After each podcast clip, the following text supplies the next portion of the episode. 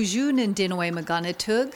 Greetings, relatives. My name is Melissa Nelson, and I'm your host and gardener of the Native Seed Podcast. Welcome to the Native Seed Pod, a podcast aimed at celebrating the diversity and beauty of native seeds, soils, and indigenous foods.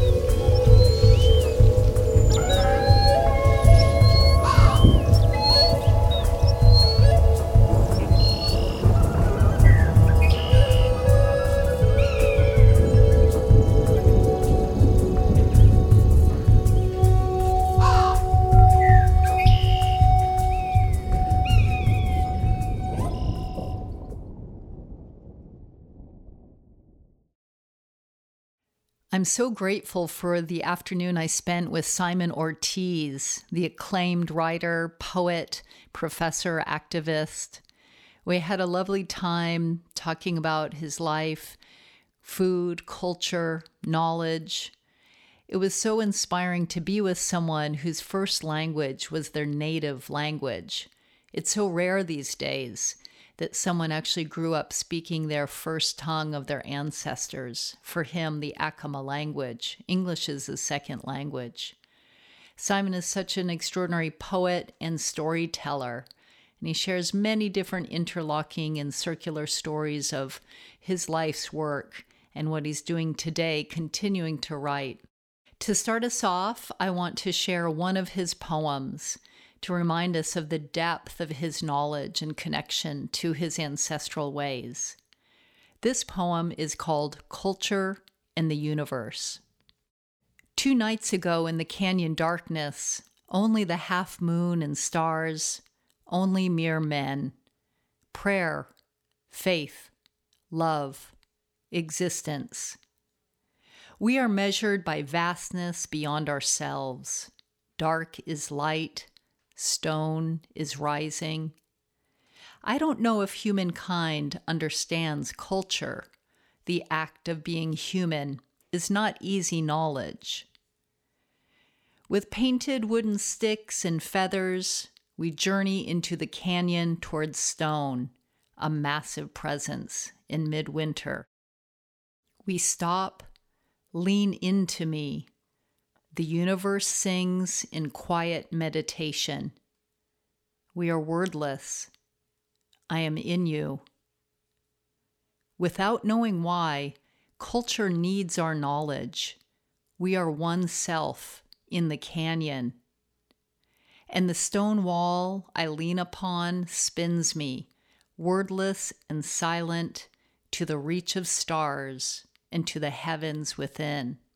It's not humankind, after all, nor is it culture that limits us. It is the vastness we do not enter. It is the stars we do not let own us.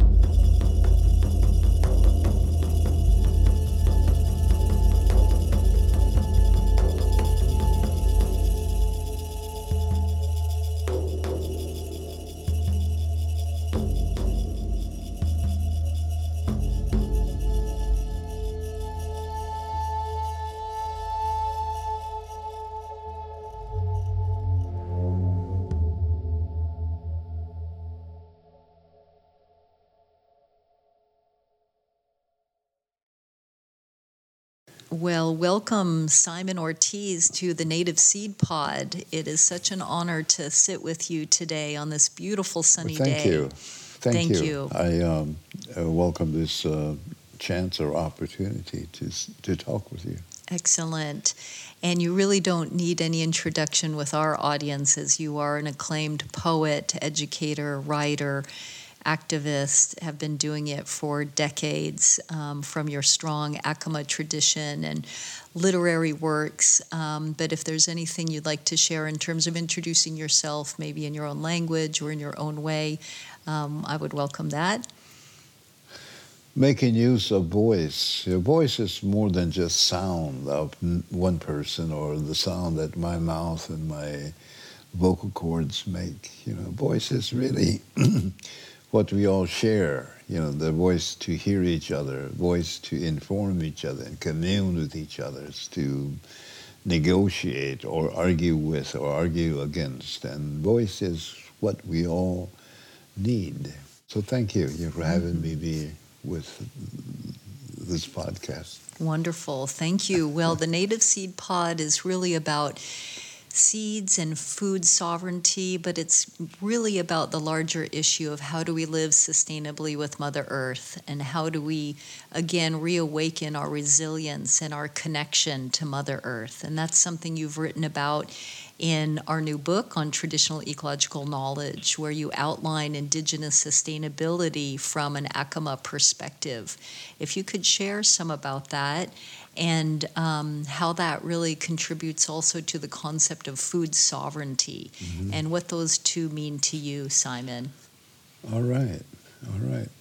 I think people are. Uh, aware of themselves as, uh, as individual or personal selves, but uh, communally or with the rest of their community, with their family, uh, other families' relationship with each other, and and beyond that, you know, other cultural connections, you know, whether you're uh, a particular tribe, like I am Agulmesh, I'm an Acoma person, um, but next door to us is the Laguna Pueblo, and they are They are of the um, Laguna people. Kaweka means lake, so Kaweka um, relates to that lake of or with the lake, you know. So, and of course they call us Agumeditra, you know, people of Acoma. And so, so the relationships, you know, and of course. Uh, the connections are uh, uh, many ways, you know, many faceted, and we we depend or rely upon those connections, and of course develop and uh, uh, invent or, make new ones, you know, uh, as time goes along.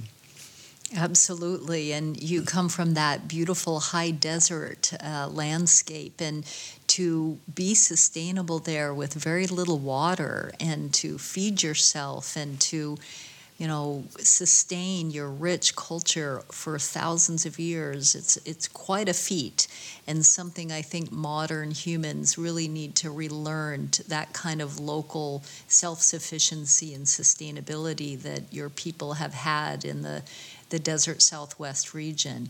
Uh, can you comment on, you know, any particular practices of that that you grew up with, whether it was farming or hunting or fishing or just some of the the food sovereignty that your people practice? Mm-hmm. Culture is knowledge.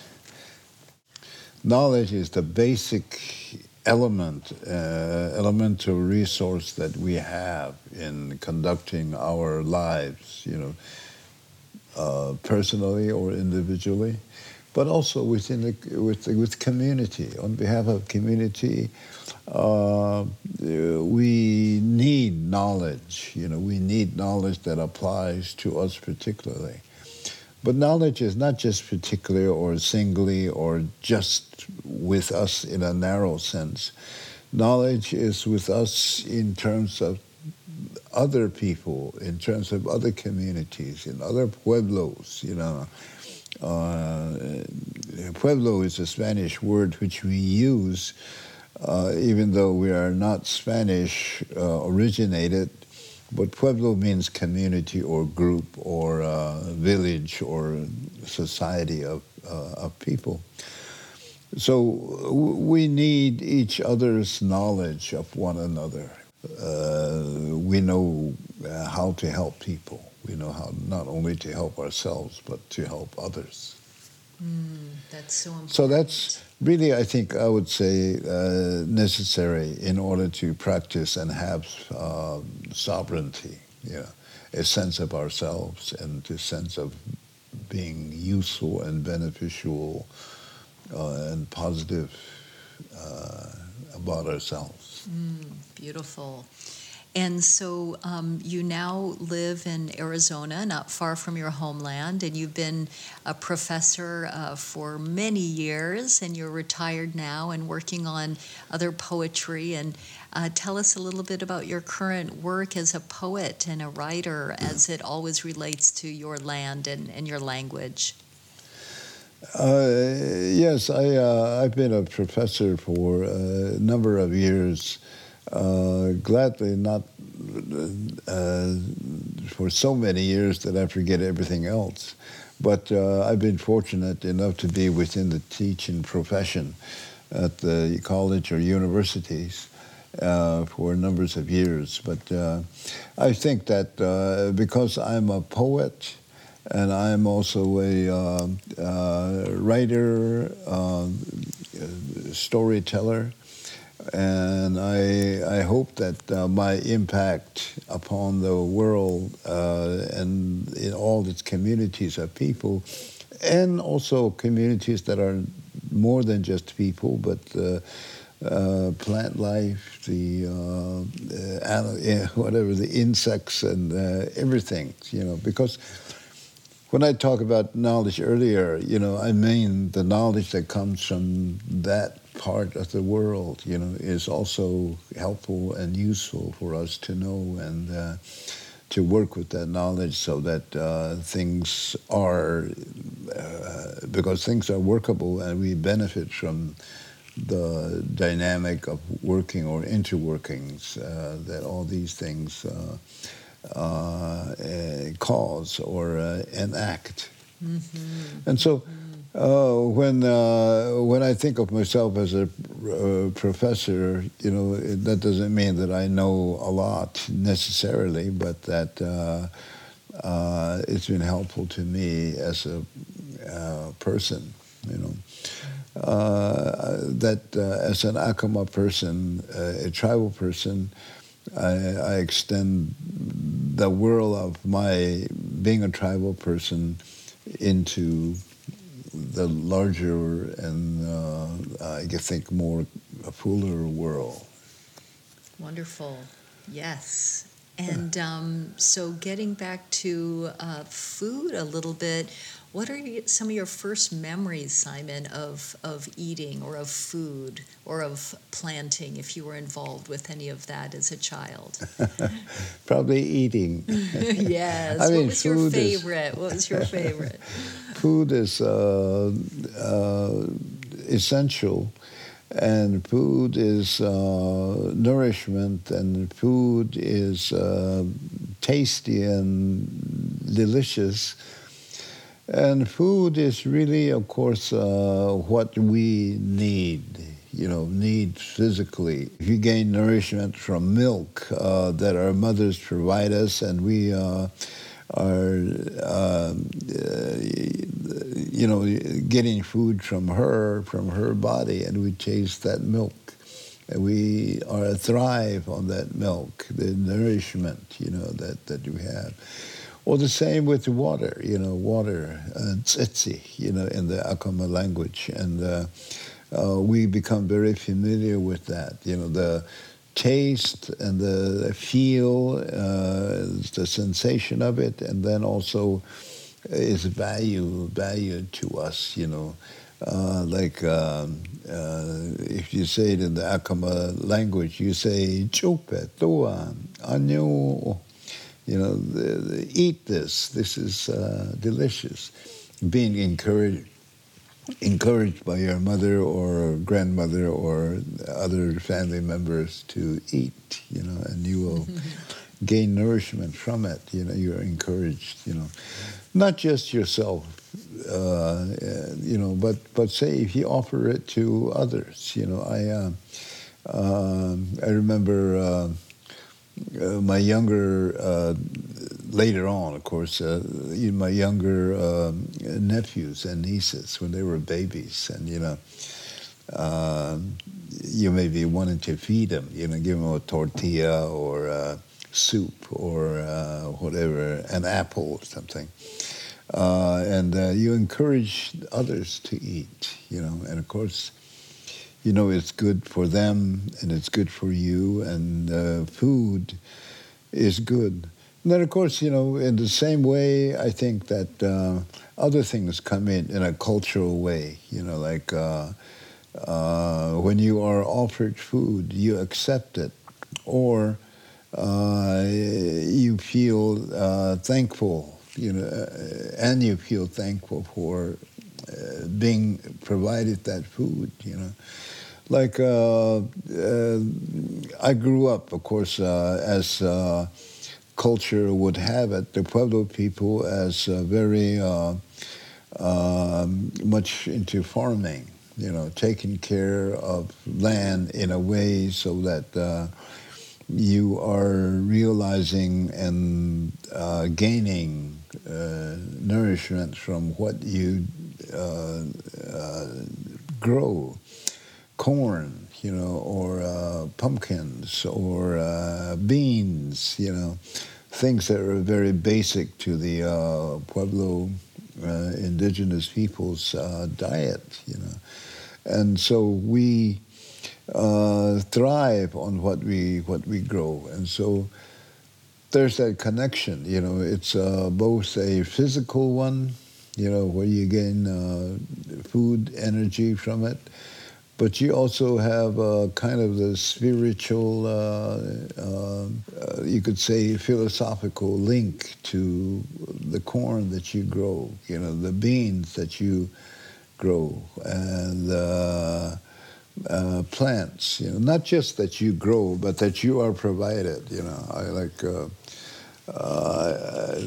the shamu. There's a plant that, that's real flat. It grows only about that tall but it spreads, you know, and in the spring about oh, late March or so, uh, and early April, you know, the, the, the plants will sprout and begin to, uh, uh, to grow. They don't grow very, you know, maybe the largest just an area is maybe about three handfuls mm. a plant and, and, they're good you know they're green you can eat them fresh or you mm-hmm. can eat them uh, with uh, other foods you know my mother used to make uh, uh rabbit uh, stew uh, and cornmeal and put the fresh greens. Yeah, mm-hmm. you know the, that herb, you know, uh, vegetation that we gathered out in the uh, just across the land here and there, and they're you know it's very tasty. It's a um, coranto, coriander, you know, mm. uh, coriander or cilantro, cilantro. in Spanish. Yeah, mm-hmm. and it's it's it's nourishing and it's uh, probably got vitamins and all that. You know, so. You, have a connection that's uh, earth uh, related. You know, you came from the earth and it comes from the earth and it's uh, good for you and it tastes good and it's nourishing. You know? Or even with the rabbit, you know, with the rabbit itself, you know, mm-hmm. it comes um, from the bushes and the uh, home and the burrows that it makes in the, in the land, you know, across the desert where you where you grew up, you know. And of course, you know, the higher foods, whether it's um, uh, farmed, you know, like uh, corn is. And, and, as we know, corn evolved and was developed in the Americas. And so it's a very much a natural, native element. So there's a, both a spiritual and a material or physical and one to one relationship with food that uh, I grew up with. And then there are like uh, offerings that are made. Corn, you know, the corn meal. You know, corn meal is when it's ground up kernels, white kernels or uh, other colors. Usually it's white, you know, cornmeal. It's used as a prayer, uh, prayer element, you know, and uh, it's like uh, uh an offering, you know, that you give. The, the offering is also, of course, complimentary, mm-hmm. you know, mm-hmm. and it's it's an offering that is given to you by the creative uh, spirits, the fathers and mothers but it's also from you yourself as a uh, uh, as a human being, as a child or a grown up or an elder or whoever you may be, you know. And so it's a uh, it's an act of uh, interchange, you know, when you use uh, food spiritually, you know. And so I think that uh, most ceremonies involve some kind of food exchange, you know, not just between and among people, but with with the creator spirits, you know, uh, who, whatever form that they have, you know, and uh, and and you know when you walk about in the in land like here in Northern California, you know.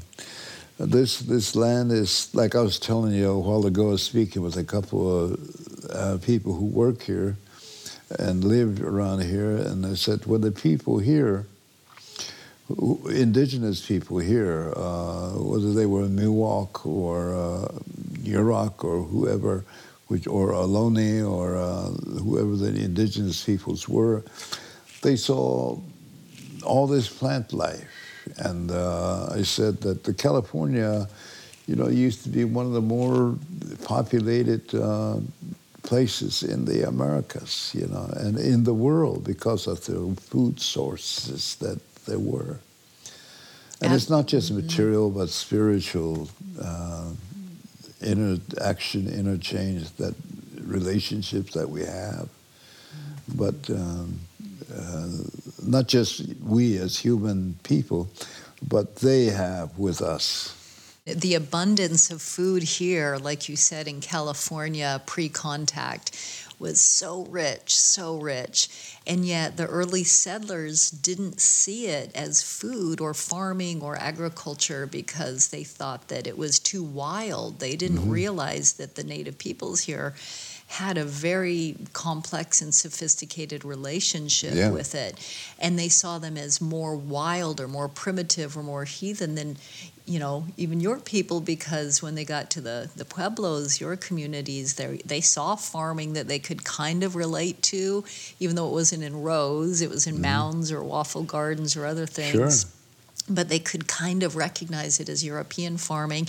And then you also had you know adobe homes you had fully multi-roomed homes with you know underground and above ground and they could recognize your homes as more homes whereas here the climate is so mild they could just have temporary homes they made out of you know redwood or bark and um, uh, tule reeds and uh, willow, and they didn't need large, complex homes like you created in mm-hmm. your land.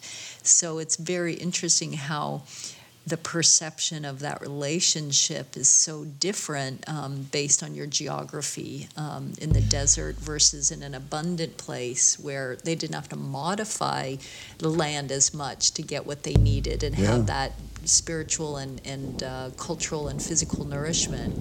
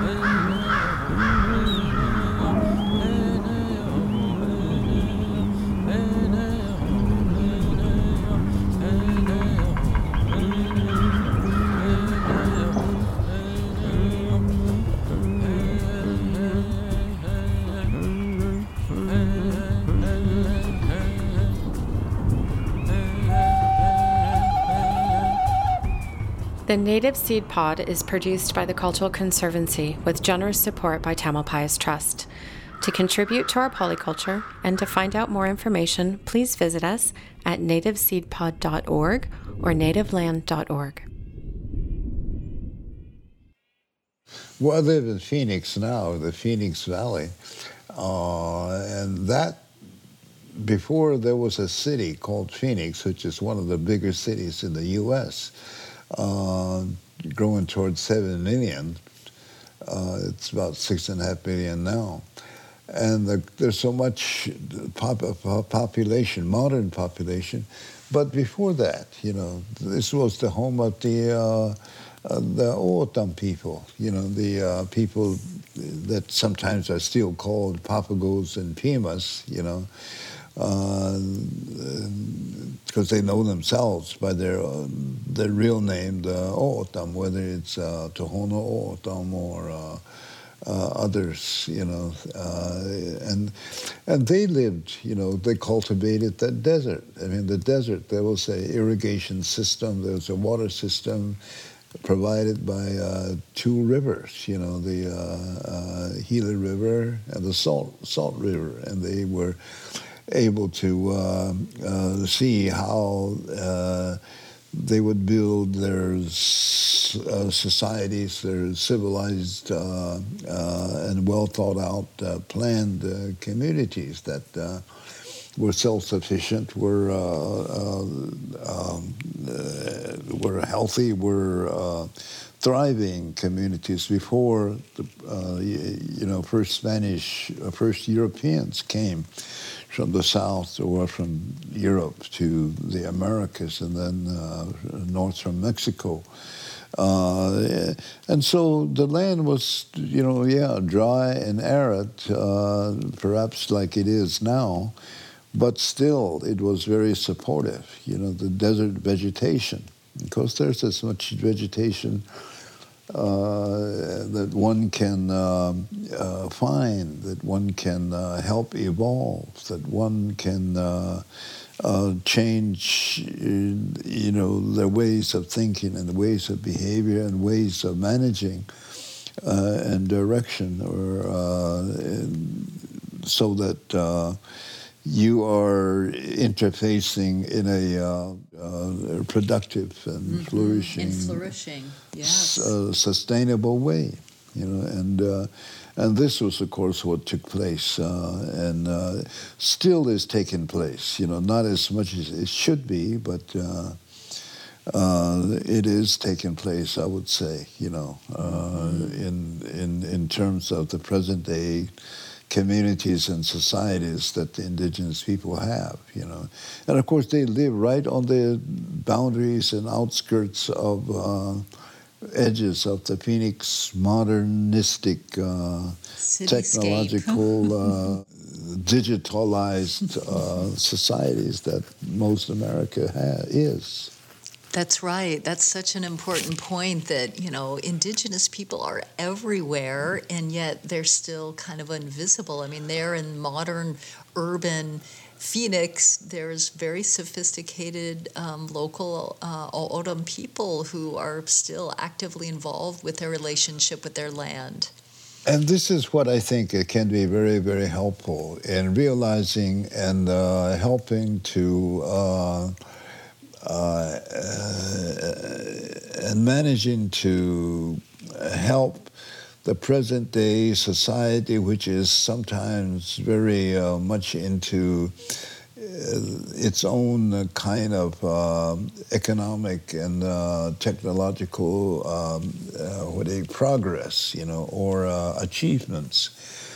and I think about that, that that the communities of the tribal communities uh, right in Phoenix, you know, the uh, uh, the Gila River, you know, uh, and the uh, the Salt River people, and then the people just uh, to the north at Fort McDowell, you know, which are related to California communities, you know, but the uh, Yavapais and the Wallapais, and uh, I mean they're more like towards Prescott. But there's uh, in North Phoenix, you know, there's the uh, uh, people that are related uh, to people in Prescott, and they are part of the bird bird singers, bird mm-hmm. ceremonies, uh, songs, you know, and and they relate to people in Southern California, you know, and the deserts, deserts uh, and arid lands uh, peoples, how they can be much more effectively useful and helpful, you know, to the development that Phoenix and other cities are. And one of my students, uh, uh, who's non-indigenous, you know, uh, Paris, you know, I was his uh, uh, Uh, uh, PhD uh, dissertation head, and he's got a project there, you know, within the community in Phoenix, you know, and it has green in it because he wants to see a green future for uh, Phoenix and other uh, societies and other maybe larger uh, help the United States so that uh, indigenous knowledge can be uh, useful and helpful, especially because of the uh, close, they are neighbors with the present Salt River and Gila River peoples, you know. Mm. And right now, the there are, uh, you know, not only neighbors, but they are uh, also uh, utilizing the economic system jointly.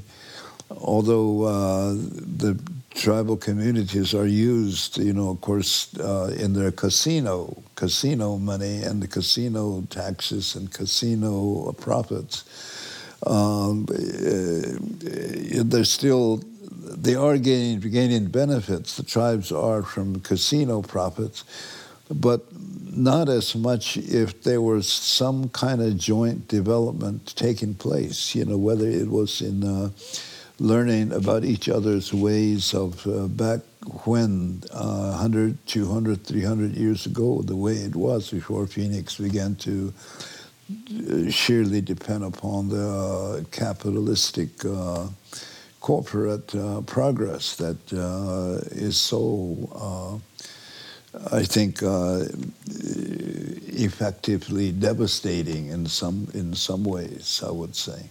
Mm an absolutely fair critique. Yes, it's great. You mentioned the salt singers, and the um, I've also worked with well the bird singers and the salt singers of that oh, arid really? landscape, and you know that boundary, even though it is a very strong natural boundary, the Colorado River. Yeah. Um, you know the tribes were always trading and moving across that artificial political boundary between California and Arizona there at the river, and many many traditions of songs and stories and seeds were traded from the Mojave Desert to the Sonoran Desert and, and still are in many ways. And so I look forward to, you know, learning more about that and and participating in that cultural exchange that happens um, as we revive these old trade routes mm-hmm. um, of stories and seeds and salt um, across these larger areas. Well, you know, the uh, water is uh, essential to the desert, you know, and of course, uh, the Colorado River is a major, major source. You know, the Colorado River is the Grand Canyon, and Colorado River goes up into the Rockies, you know, and, you know, probably has connections, you know, to uh, even beyond that, you know, the uh, uh, Great Lakes and uh, you know, in Canada and uh, and and the growth of Phoenix, you know, actually has to do with uh, uh, the, the Colorado River as a major Colorado River project, you know, the CAP, you know, uh, which is really a huge irrigation system, and its source is water from that originates in indigenous lands and indigenous uh, uh, regions, you know, that uh, has never been uh, really looked at to benefit all the people, you know. Mm-hmm. All the people, of course, indigenous people are a minority in the Phoenix region, you know, just as they are in Tucson or Casa Grande, which are the main kind of the economic uh, uh, fulcrums, uh, uh pivotal uh, places, you know, in Arizona. And Arizona is a really a, a, a place to look towards, you know, uh, in the development of the western part of the U.S., you know. And this is where I think that the indigenous people can really be a uh, major, major moving, moving uh, uh, dynamic. Mm-hmm. Yes, as Greg Cajete says, it's the the time, it's the rise of the indigenous mind. We're seeing this transformation in consciousness and you know probably people are being forced into it a little bit because of climate change water scarcity food insecurity um, this massive explosion of human population and lack of resources and increase in poverty um, and people are seeing kind of hopefully some are seeing the end of this western capitalistic technological system that has caused so many problems of course there's unfortunately the people in power still see the the benefit of it because they're the one percent who are benefiting. But I think on, there's a mass movement, a grassroots movement of people waking up to this yeah. indigenous worldview. What do what do you think of that, Simon? Given your seeing the changes. You know, you've been part of it, a mover and shaker and leader in these changes going back to the 60s and, um, you know, being here in the Bay Area in the 70s and really seeing the change in the collective consciousness um, of America. Well, I think that uh, when Standing Rock uh, became a uh, matter uh, that uh, was uh, national and international, and it's still actually act- activating because there's uh, leaders and uh, you know, people who were impacted and influenced, you know, who are in Europe uh, currently, you know, to speaking about the water need to take greater care of our water water resources. I mean, the water resources that we need. Uh, everybody needs, you know, and uh, uh, and certainly there's uh, adequate science uh, now, you know, to uh, you, know use you know to gain to gain water and you know from from the oceans and to make the make it so that we as a human society and the human population, the human community, are able to work with other elements of the earth, the way it works, the way that the uh, earth regenerates and uh, uh, reforms itself so that uh, instead of uh, being threatened by climate change, you know, that we are a positive uh, element in that uh, in in that change. You know, as human societies and uh, communities, and um, um, helpful to how the Earth moves and how the North Pole and the uh, sea currents and uh, uh, you know the environment works. I mean, not just the Earth, but intergalactically. You know, and how uh, I think that uh, knowledge that uh, Yuna Katya Hano Naya how the knowledge that was um, spoken up by the grand- grandfathers and the way, way, way back, you know, is still helpful, you know, to what the kind of uh, responsibilities and what kind of actions that we are to take uh, now and and that a need to have. Wonderful.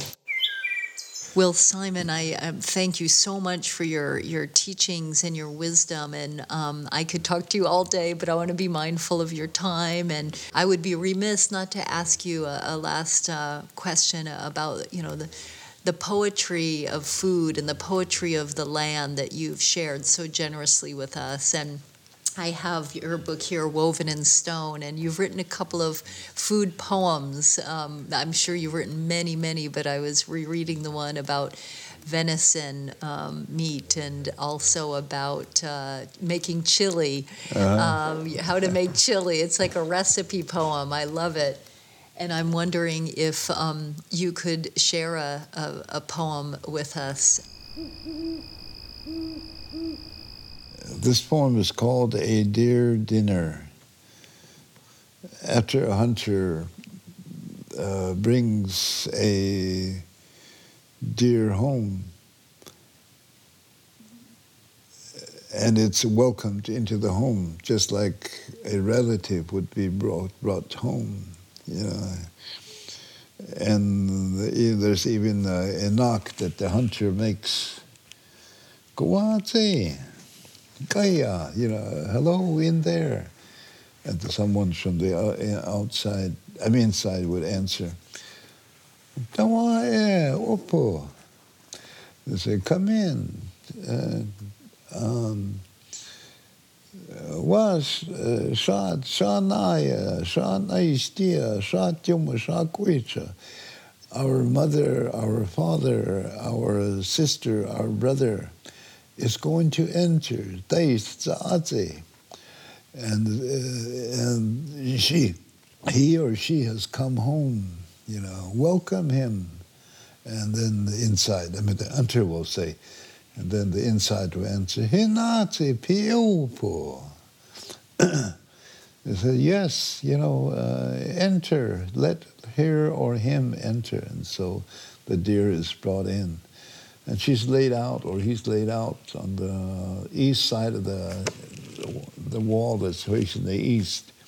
And there's a place that has been prepared with a blanket, and uh, it's uh, laid out there and the deer is put on there, and then it's dressed, you know, in uh, uh, jewelry and uh, dressed with other uh, costumes, um, you know, wear, and it's welcomed. Mm. But this deer is about a week mm. later. Deer dinner is mm. a week mm. later. What a beautiful tradition. After you have gotten a deer, a dinner is given for it. Kochagoya comes to the dinner and she acts like a silly old gal. She teases with you like you're the hunter, like you were her man, making promises. And then she takes the eyes out of the deer's head, which is which is uh, boiling in a big pot. And then she blesses you with prayer for your virility and good luck and not to disappoint her promises. So the hunter, of course, is uh, very central to this uh, uh, blessing or to this feast and the welcoming, you know, not only of, of arriving and coming and being dressed, but also the dinner. And then the kakuya is uh, from your father's clan, and uh, it could be his aunt or uh, uh, somebody who is related to him on his side of the clan system.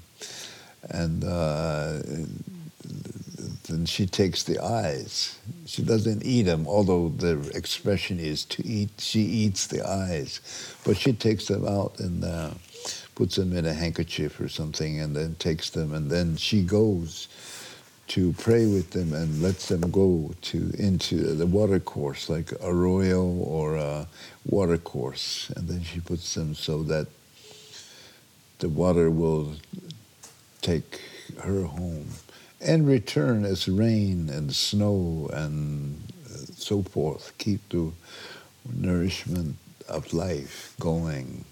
Mm, so, so that's what. Thank you, thank you. Brings tears to my eyes. Thank you. You're welcome. You're welcome, and thank you for listening. Yes, yeah. a pleasure to sit with you, Simon. Really. Uh, Chimigwich, Chimigwich. Oh, Me too. I'm thankful.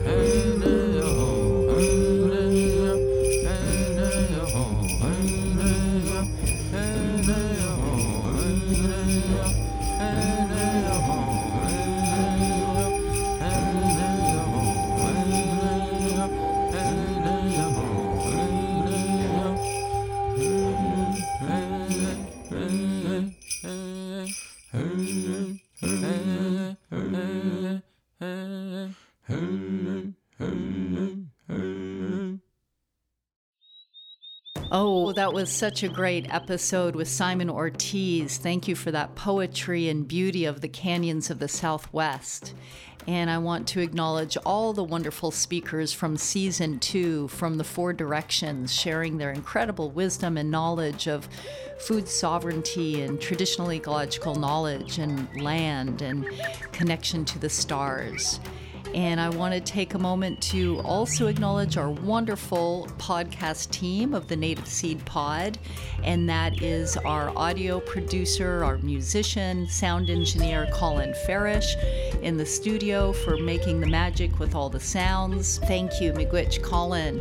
And I want to acknowledge and thank all the wonderful musicians that Colin worked with, especially Eddie Madril for his generosity of his beautiful voice and song and music as well as other great musicians and singers who shared their voices with us, and a wonderful podcast team at the Cultural Conservancy who helps with writing, photography, production, coordination, and that is Mateo Hinojosa and Teo Montoya and Sarah Moncada.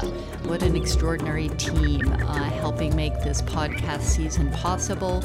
And of course, this wouldn't be possible without the funding of Tamalpais Trust. I'm so grateful for a Tam Trust for investing in this podcast and really thank you, the listeners. We wouldn't be doing this without the listeners, the beautiful relationship between speakers and voice and song and listening. So let's uh, look forward to our next season, season three. Stay tuned. It will be coming later this year, and you can check for updates on the Native Seed Pod website. So thank you all, and we will see you again very soon. Ninsa Miigwech.